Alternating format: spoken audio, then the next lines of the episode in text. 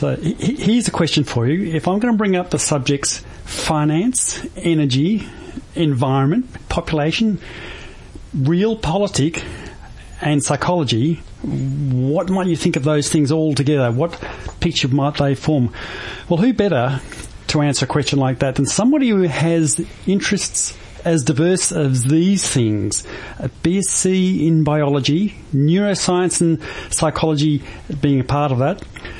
Postgraduate diploma in air and water pollution control, biogas projects and grid connections for renewable energy, research into the electricity policy, peak oil and finance, an editor, a former editor of the Oil Drum in Canada, and a professional, or someone who has passed the professional examination in law. That's quite a list, and that list belongs to, and my guest today is Nicole Foss, who is co-editor of a website called The Automatic Earth. Nicole, that's quite a list. How did you ever get your fingers into so many pies? I've always been just interested in getting my fingers into a lot of pies. I also investigated and wrote a book on nuclear safety in Eastern Europe and things. So there are many, many things that that uh, I've I've done over the last few years. But I'm just interested in everything. So I work in one thing for a while, then something else, and something else, and now what I do is pull it all together into the biggest possible big picture. Uh, uh, do you find that you're able to manage all these different threads that they all add to some sort of a coherent whole? Very much so. And what picture are they painting of the world today? What keeps you up at night? Well, we've we've lived through a long period of expansion, and so I'm looking at what happens and what has happened in history when expansions come to an end. So the entire history of of uh, civilization has been a series of expansions and contractions. It's kind of like breathing. We inhale and exhale, empires rise and fall. And so I'm looking at where we are in that scheme of things and saying, okay, well, what happens next? And is there anything different about our current expansion compared to other ones? What lessons can we learn? What things are the same? What things are different? But it's really a question of I think we're moving into a period of uh, sharp contraction, and what does that look like, and what do we do about it? So, are you contradicting conventional economic theory, which says that growth is limitless? I am comprehensively rejecting it. In fact. What, what sort of reaction do you get from mainstream mm-hmm. economists? Oh, they mostly ignore me, and I mostly do the exact same thing. Uh, so I'm trying to rewrite macroeconomics from the ground up. And there, there are some economists who are doing that. Steve Keen, for instance, who's Australian, a professor of economics at the University of Western Sydney, is absolutely brilliant, and he's very much engaged in the same sort of thing from from a different perspective, from a very mathematical perspective. But uh, there aren't that many people who are trying to look at at modeling uh, these cycles of expansion and contraction and truly understanding them. I would argue neoclassical economics bears no resemblance to reality whatsoever, and so it's really quite useless in understanding our current situation. So, what are the main objections of if I were a classical economics uh, economist? What are the main objections that you're hearing from them? Well, neoclassical economics would include assumptions like oh, perfect information and perfect competition and rational utility maximization and efficient markets and equilibrium and I would say not one of those actually bears any resemblance to reality at all. That's simply not how, how the world works. They would also try and describe an economy without including um, credit, debt, money, banking. And I would say, how can you possibly describe an economy without, without looking at those factors? They would also try and assume away the effects of people so the idea is if you assume away the people because they're messy and irrational, then what you have left looks something like the laws of physics. And I would say that no, you actually have nothing left because economies are made of people. And so you have to understand collective psychology and how people interact with each other and their resource base in order to actually understand how economics work. I'd say there's no negative feedback. There's positive feedback. So there's no equilibrium under that situation. There's, there's an inherent dynamic instability. And there's obviously no perfect information and perfect competition. I would say there's absolutely no such thing as efficient markets. Markets are not rational. They're based on large swings of human herding behavior where people chase momentum in one direction and the other. They jump on bandwagons without even having any understanding of the fundamentals. How could a system like that possibly be the ultimate arbiter of uh, resource allocation? So if traditional economics is so fundamentally flawed, why are they so attached to it? Oh, some people have made an awful lot of money at, at this. So periods of laissez-faire always sow the seeds of their own destruction, but some people get very rich in the process. So you design a Ponzi scheme and well, not in the sense of deliberate fraud, so I, I should probably rephrase that, but, but laissez-faire does amount to a, a giant Ponzi scheme. And so you move into a phase like that, and some people get very, very wealthy doing that. And so it perpetuates itself until it reaches a natural limit, and then it moves in the opposite direction. Uh, so you are you talking about a confrontation between a managed economy and a, a, really heavy free market model? I don't think we really have a free market. I think uh, certainly at the moment we have comprehensive regulatory capture by big capital, and I don't think we have any kind of free competition markets in periods of laissez-faire tend towards monopolies, and that's not market failure. That's the natural end game of, of this kind of system. So initially you have a lot of economic activity that's bubbling up and new things are emerging, but then you get consolidation and things move much more into very, very large monopoly positions where there isn't necessarily competition. There might be cozy duopolies or triopolies or cartels but there isn't really anything that I would regard as being free. And the barriers to entry for many of these things are simply too high for new players to actually come in.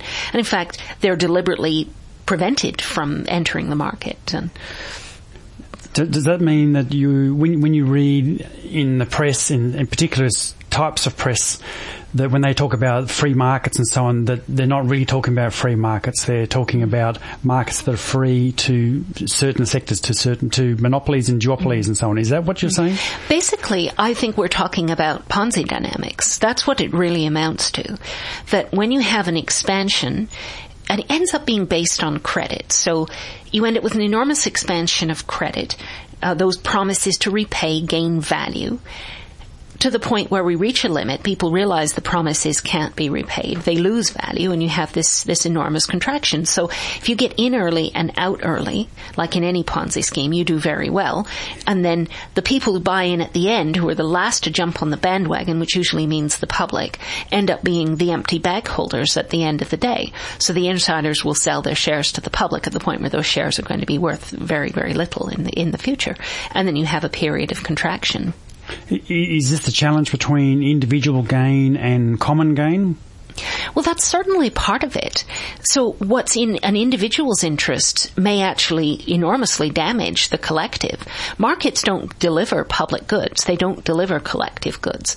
They're very short-term mechanisms for putting profit in certain people's pockets and they don't anticipate problems coming up. It's very much about exploiting the current situation for personal gain and, and the, the sum total, the aggregate of millions and millions of short-term self-interested decisions is what looks like top-down control. I would argue it's actually not top-down control.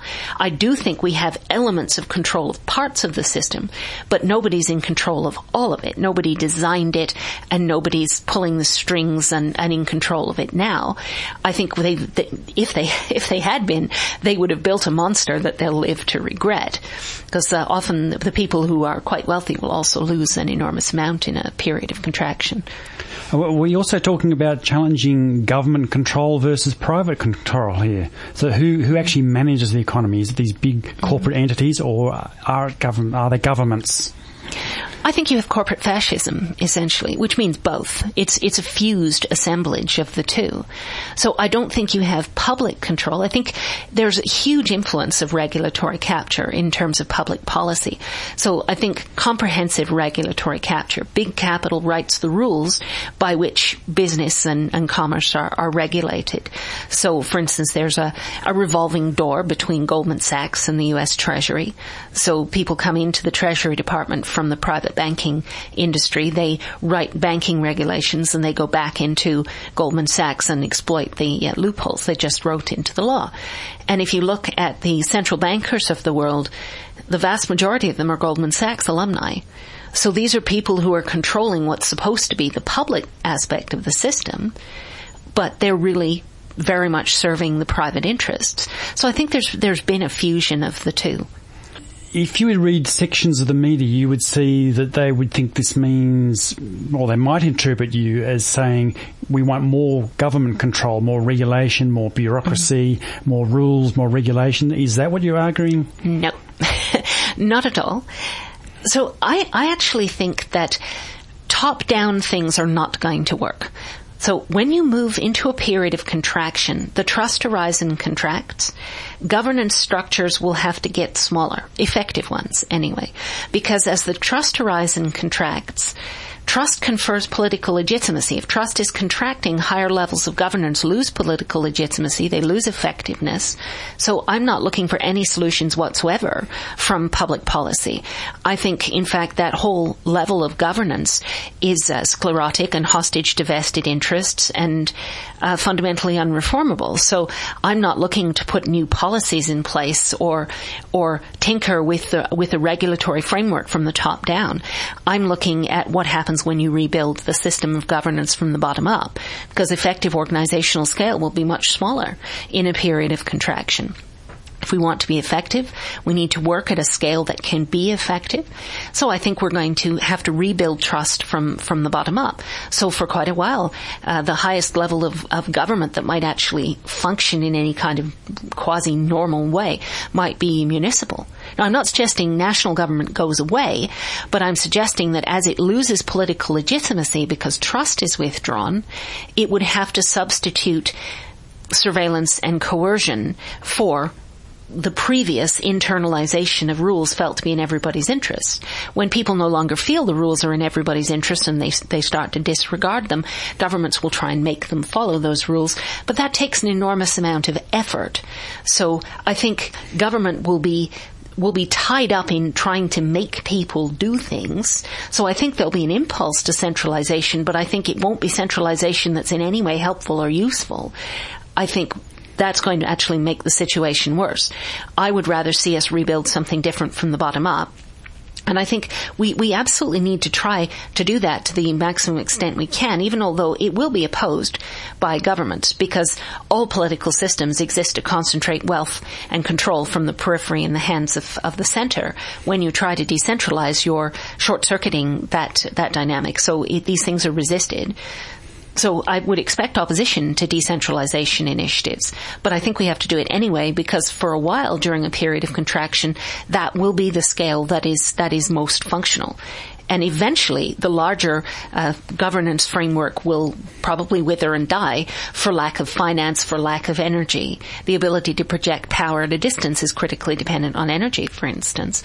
So I think we're going to start small again and build up uh, a new governance structure from the bottom up when when the deleveraging has run its course and trust can start to rebuild. So if it's a more decentralized model and from the bottom up, as you put it, what, what does that look like? Is it more, you mentioned local councils, community mm-hmm. groups, how does it work? And how do you get a sense of coherence across all of those disparate uh, management structures? It's exceptionally difficult. The human side of it is always the hardest thing. And there's been a lot of focus on, on technologies as being part of the future. And I would say what we really need is to concentrate on people as the future, rebuilding relationships because in our era of expansion, we've tended to disengage a lot. We, we've, we have much less patience for working with people than we used to. Okay, now you mentioned also energy in there. Where do you see the energy future? Are you looking at alternative forms of energy and peak oil and so on? That's basically where the analysis is coming from, that we're peaking in terms of global production from conventional energy sources energy sources with a high energy profit ratio. So we're going to be moving into an era of much lower energy profit ratio energy sources. Now, if your energy profit ratio falls by a factor of 10, your gross production would have to rise by a factor of 10 just to provide the same amount of energy to, to run society's purposes as before. But gross production is flat to falling and and the energy profit ratio is falling as well. So that implies a very, very significant energy squeeze over the next probably 20 to 30 years. I think financial crisis will buy us time for a while because when there's a big economic contraction, you simply don't burn through anywhere near as much of it as you would have otherwise have done if you'd kept uh, an economy just ticking over or even humming like it has been. But I think beyond the point where, where we've been bought some time by financial crisis, we're going to be looking at enormous energy problems, particularly beginning with the liquid fuels crisis, because oil provides the liquid fuels and it's conventional oil supplies that are going to be very, very short in, in the future. Now, I look at all these low energy profit ratio energy sources. So all the unconventional oil and gas and, and also renewables uh, in most cases and say these are all extremely complex activities. Now, any given society will have a minimum energy profit ratio that you need in order to maintain a level of socioeconomic complexity. Can I get you to define what you mean by energy profit ratio? Well, so how much energy do you get out compared to how much you put in? So in the early days of the oil industry, if you invested a unit of energy in energy production, you could expect to get 100 units in return. Now maybe 15.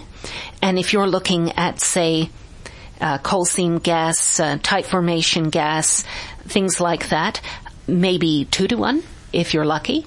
So the energy profit ratio is much lower. You have to put in a lot of energy in order to produce energy in this way because it's so complex, so capital intensive, so energy intensive to, to frack and horizontally drill and deal with all the, the wastewater and it's, it's an incredibly complex set of activities that you simply require a lot of energy to be able to conduct.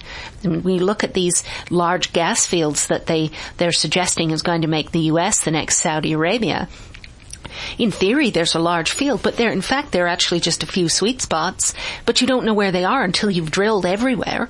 And all that drilling takes a huge amount of energy, and then so does the, the drill, the horizontal drilling and all the fracking. So if you, if you have something like that that requires horrendously complex activities to produce, but you can't use that kind of energy profit ratio to maintain enough complexity, then this will not be an energy source ever for any society. We also won't be doing big renewables because renewables, the way that most people are pro- currently proposing doing them on a very large scale, require concrete and rebar and rare earth metals and a whole range of activities that involve non-renewable resources on a very large scale in very complex ways, build transmission lines, build huge storage components for energy. And that sort of thing won't work either. So that will not be an energy source for the future. We won't be able to build it and even what we have built we probably wouldn't be able to maintain on low energy profit ratio energy sources. So I think we need to learn quite a lot of lessons from that. And when we move to renewables, as we inevitably will, then we should do it in a way that maximizes the energy profit ratio. Do it small, do it local, do it adjacent to demand, minimize the infrastructure requirement so that you're, you're doing it in a way that maximizes the amount of energy you're putting into useful purposes rather than having to invest all that embodied energy in the infrastructure. Well, given that list of requirements you just gave me, I would guess that you are not in favour then of nuclear nuclear power or am I putting words into your mouth? I am most definitely not in favor of nuclear power. And this was uh, my academic field for quite a while. So I've put a lot of effort into looking at what constitutes nuclear safety and nuclear risk assessment and design basis accidents and a whole range of, of factors. Now, if you're going to build nuclear reactors, you have to have a big surplus of money and energy a good 10 years before you need a return on either one. You also have to have a nice big surplus of money and energy several decades after you produce either one. So what are the odds that that's going to happen in a very energy and money constrained scenario? So I don't think we'll build anymore. I don't think we can even maintain them or replace the ones that we have. There's some 440 nuclear reactors worldwide. I worry quite frankly, if we're leaving our grandchildren any of the resources they will need to decommission a nuclear reactor. So will they have the money, the energy, or even the knowledge to do that? I'm not convinced that they will, which means we could see a lot more nuclear accidents. What's the energy profit on nuclear fuel? Mm. Is it sufficiently high to cover this? But I think you're saying it's not. It's not. If you look over the entire lifespan, and estimates vary, so I haven't got a specific number. It will vary with a, a lot of different factors. But if you look over the whole life cycle, everything from mining uranium to constructing the reactor and all the safety systems, all the way through to decommissioning, the energy profit ratio is not going to be good for, for that. And if you add accidents, even one or two, you blow it right out of the water because of the amount of, of effort that goes into containing even one serious accident. It, it really blows the energy profit ratio for the whole industry. So what will happen with these old reactors? Do you think we will just mothball them and, and kind of shut the doors and leave them more or less mm-hmm. as they are without decommissioning them properly? The problem is they require active management if you can't circulate coolant, in other words, if you're not continually putting energy in to circulate coolant, then even spent fuel, which has a lot of residual heat, can still melt down. This waste has to be actively managed for longer than any human society has yet managed to exist, which is a, a very inconvenient truth, I think, from the point of view of, of nuclear power. Nobody's got a solution for nuclear waste. This is going to be hazardous for centuries and we aren't going to be able to manage it. In fact, station blackout is the biggest risk. Uh, so the inability to circulate coolant, whether in a reactor core or in a spent fuel pool. And this was at, at the heart of both Chernobyl and Fukushima. So different causes, but at the heart of it was the fact that you couldn't circulate coolant. So Chernobyl type reactors explode because they have a positive void coefficient. They go into a positive feedback loop and they blow up and turn into a nuclear volcano when the moderator also catches fire. Fukushima type reactors melt down, and then the risk is that the molten corium will end up in the groundwater and blow nuclear fuel all, all, over the place. So that there are significant accident scenarios. And if I look at the, the risk assessments for reactors like those and the kinds of things that happened, those kinds of accidents were meant to be perhaps one in a hundred million years of reactor operation. So they were clearly underestimating the risk. In other words, the design basis accident was nowhere near a comprehensive enough scenario. So at Fukushima, the design basis accident included an earthquake of 7.4 and they got a 9. Nines were perfectly predictable for that particular fault line. So they under-designed it for the circumstances. Have you looked at uh, so-called fourth generation reactors and uh, thorium reactors? Is, is the story different with those? Well, the problem is we don't have any thorium reactors and because you would still need a large surplus of money and energy up front in order to build them, we're really not going to be able to move into that scenario. Now, if we had decided to go with thorium initially and had gone you know, built that instead of building the uranium reactors that also produced all the nuclear weapons material, it would have been a better decision. But because we didn't, now we really don't have the capacity to do that. Even although they're smaller modular systems and they do have passive safety features, they would be a significant improvement. But nevertheless, we aren't going to have the, the surplus of money and energy that would, we would need to engineer that kind of change. And one point I wanted to make on, on the uh, energy return on energy invested for, for nuclear power in general is that number is going to critically depend on the amount of high grade uranium ore. The lower the grade uranium anymore you have to use, the lower the energy profit ratio is going to be. We are definitely depleting high grade uranium ore very, very rapidly. I'd be surprised if we had more than about 15 years worth of really high grade uranium ore. So and then beyond that, well, you could reprocess. You could, in theory, design other reactors to use reprocessed waste, but they've tried that. The ones in Japan and France have already been closed down. There's one still left in, in Russia. Britain tried reprocessing. It was a complete, in, incredibly expensive disaster. That, so, you know, it didn't work. It cost a billion dollars to put this plant together. It never really achieved anything other than to generate masses of contamination. So we don't have fast breeder reactors. They have huge safety issues anyway. We haven't got them, so now we won't be able to build them. So I just don't see any kind of nuclear scenario that can, that can actually work. And my worry is that if we cannot maintain uh, power grids in their current form because they are one of the most complex manifestations of our complex society and are therefore very vulnerable in a lower energy scenario. If we can't maintain those, then we can't necessarily continue to circulate coolant. And you could see a lot more Chernobyls and Fukushimas in the future. Oh. Well, we're, we're ticking the technologies off our uh, acceptable list. What about things like wind and solar and wave and geothermal? Can we go through some of those? Well, essentially, what we need to do is we can do those, but we have to do them in a small and simple way. So the way we're doing them now, with all the huge infrastructure requirement, is what doesn't work, because that could easily be pushing the energy profit ratio below one. So you could end up putting more energy in than you're actually getting out at the other end. So I think if we do it small and simple, we can do it. I would also like to see us look at whether we really need to produce electricity some functions actually require that form of energy. Some functions don't. Sometimes thermal energy is enough. Sometimes motive power is enough. These can be achieved much more simply in a much more low tech way. So I think we should be looking at how we harness uh, renewable resources like, like wind and sun and harness them in the simplest way we possibly can with the minimum amount of infrastructure because that will be something we can do for a lot longer than building big green stuff. Because I think big green stuff is actually nothing more than an extension of the fossil fuel economy because it has a huge dependence not only on fossil fuels but on affordable fossil fuels. So if you take out the conventional energy supplies with the high energy profit ratio, you can't do any of those things. You can't build transmission lines. You can't build solar cells. You can't build enormous wind turbines. You can't build energy storage systems.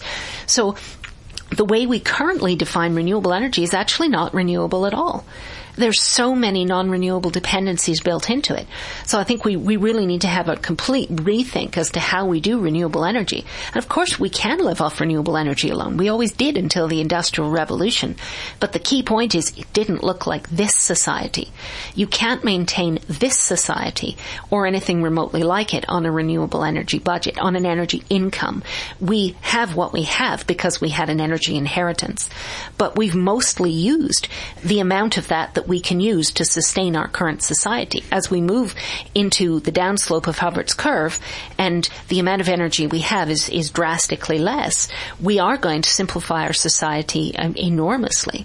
And you know, we're probably looking at a fall in, in uh, the, the energy surplus available to run society's functions of, you know, of the order of 90% over perhaps 30 years. That's, that's a big root and branch change in the way society functions. Where do you see we're headed with food system? Is the world going to be able to feed itself? No. Unfortunately not, because again, so much of that depends on fossil fuels. 40% of the nitrogen in the food supply comes from the artificial ni- fixation of nitrogen through fossil fuels.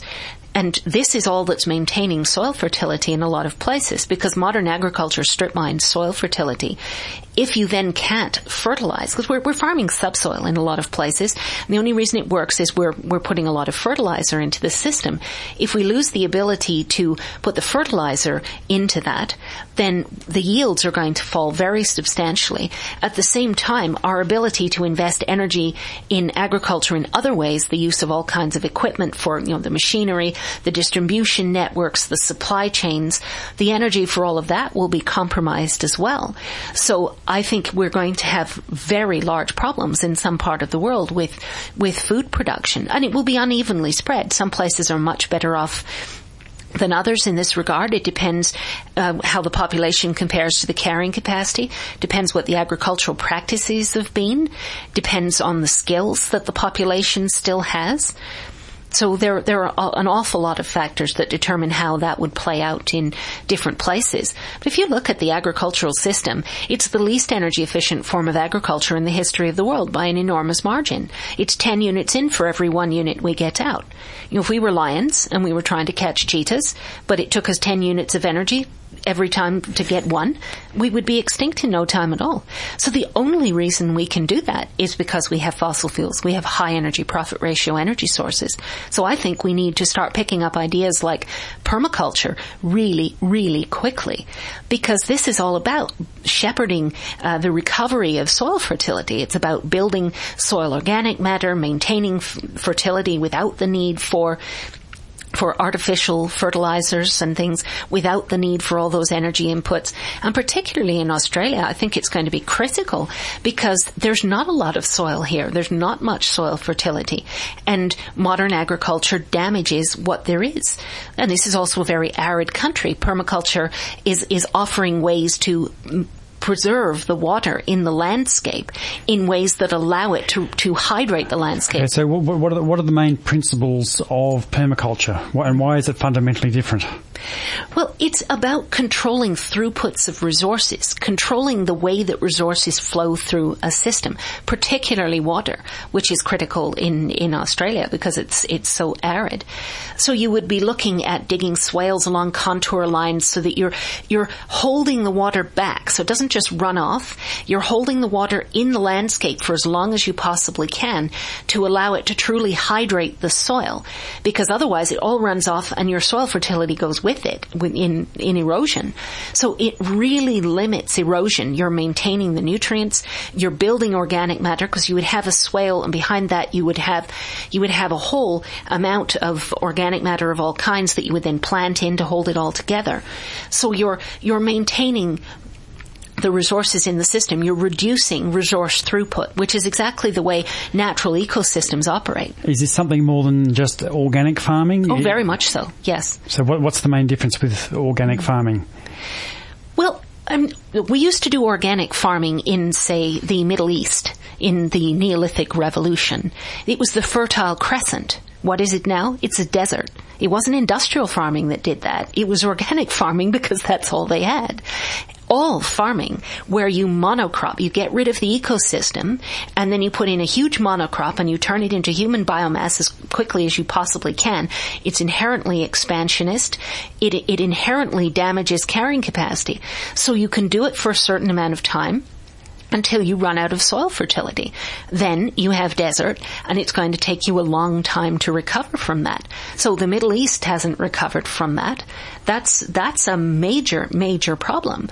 So it's not enough. We, we need to get away from, from the idea of any kind of monocropping, whether it's industrial or organic, whether it's done with, with tractors or, or with hoes and, and human beings.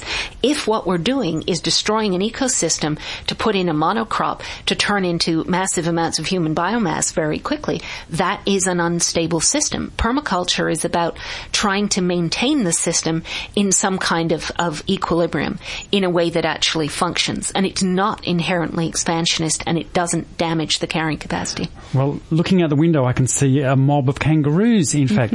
Do you have an attitude towards eating meat and in particular eating native meats such as the, our hoppy friends outside? I have done exactly that. so I, th- I think actually animals are a critical part of ecosystems and it's misguided to say that we shouldn't be eating meat. I mean, we should certainly not be eating the kind of meat that comes from uh, cattle produced where you just get rid of a whole ecosystem and turn it into an industrial meat production facility. That sort of thing is absolutely grotesque and has, has no place in a low energy future whatsoever. And, you know, no place in a future where there will be environmental limits, as there most certainly will be. But animals don't have to be raised in horrible conditions and in an industrial intensive kind of way. They're very much part of natural ecosystems. So pigs will be a rototiller. Chickens will scratch up the ground and, and fertilize things. Animals will spread organic matter. They provide ecosystem services. And they may be eating things that human beings wouldn't eat to save their lives and turning it into something that is useful human sources for food. So my chickens, for instance, on, on my farm in Canada, follow my sheep around and eat grubs out of sheep poop I wasn't going to compete with those chickens for that food source. So they're turning that into eggs, which I do eat. And I look after my chickens very nicely. And this is not an industrial sort of production whatsoever. It's very low energy input. And they're very much part of an integrated system. And if we do it that way, there's no reason that, that we shouldn't eat meat. I think eating, eating things like kangaroos is, is not a problem. There are a lot of them and they don't have to be intensively produced. I would get rid of a lot of the beef and the things that are intensive and industrial but then go with the, the native animals, are, are we going to get the um, the industrial scale productivity that mm. farmers are looking for, that the supermarket mm. chains want to get out of our farms for, for producing mm. meat? Not at all, but then we won't have supermarket chains either in a simpler society. So we'd be looking at the kind of system that we would have had a long time ago. Think about before there were supermarkets, where was the food? Well, it was in everybody's gardens. It was done on a small scale. There were no large centralized facilities. Those are a product of, of an industrial system run on high energy profit ratio energy sources. Those are not going to be something that will be there in the future. There'll be shops, but not on a scale of supermarkets and nobody will have pricing power in the same way. So I think we're going to actually see a lot more uh, control in the hands of the people who are actually growing the food, thankfully. Well, what's going to make that happen? You, you, you painted a fairly big picture of, of some large forces that are lined up that they're going to make our future very difficult. How are we going to make this transition and how's the individual going to respond to this? Because you could say, you know, I'm just little me and I'm looking at the, the running out of, of, you know, of cheap oil. I'm seeing a burgeoning world population. I'm seeing governments control and large corporations and so on of the things you've described. I'm just a little powerless little person. What am I going to do? We're powerless in comparison to the large scale governance structures that have emerged during our era of, cons- of expansion. So scaling things up is disempowering. People feel that there's nothing they can do that can make any difference, and, and quite often they're right. But when effective organizational scale is coming down, this can be empowering because once again, you're working at a human scale. So I think what we need to do is download responsibility for changing, changing the way we do things before we are forced to. So the way I would put this is to say, we're going over a cliff whether we like it or not. That part is not optional because we're going to see a credit bubble burst. We're going to have a lot less energy in the future. So the cliff is there. There's nothing we can do about that. We can stand on the edge and wait for someone to shove us off or we can put on a parachute and jump.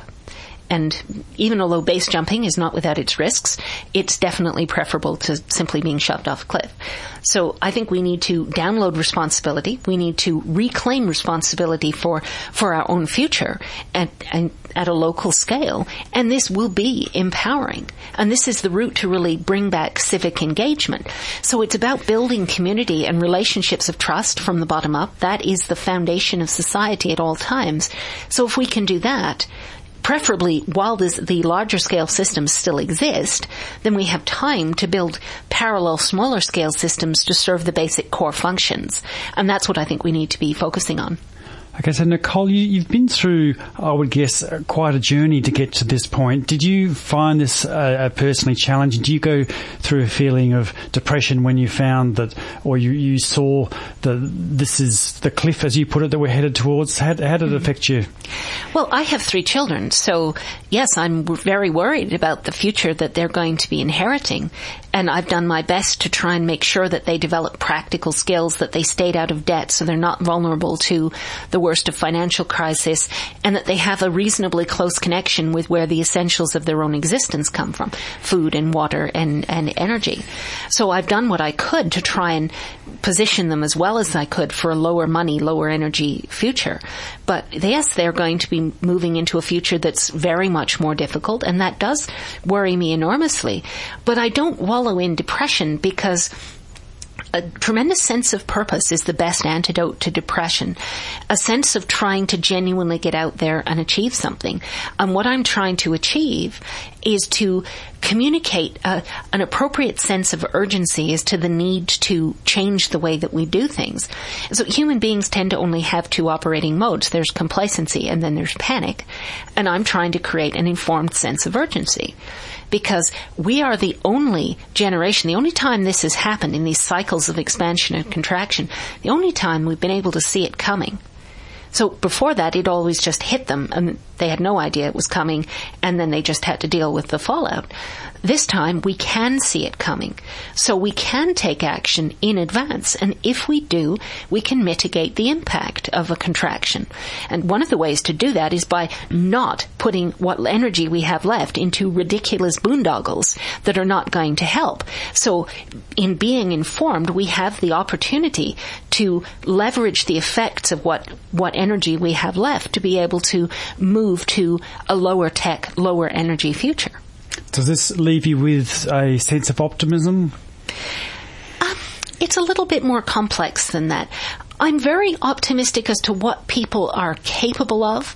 I'm not so optimistic that they'll actually achieve their capabilities because it is very difficult to build the human relationships that you really need.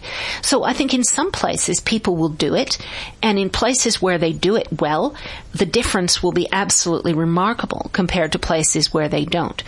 But I don't have any illusions that everybody is going to get out there and make the necessary changes.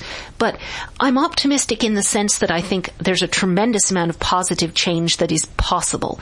And I'm trying to uh, get people excited about making that kind of change to the extent that it is possible to do so. Thank you. Are there any final thoughts you'd like to share before we finish off? well, I'm very happy to be in Australia and I find people listen here more so than they do in a lot of other places.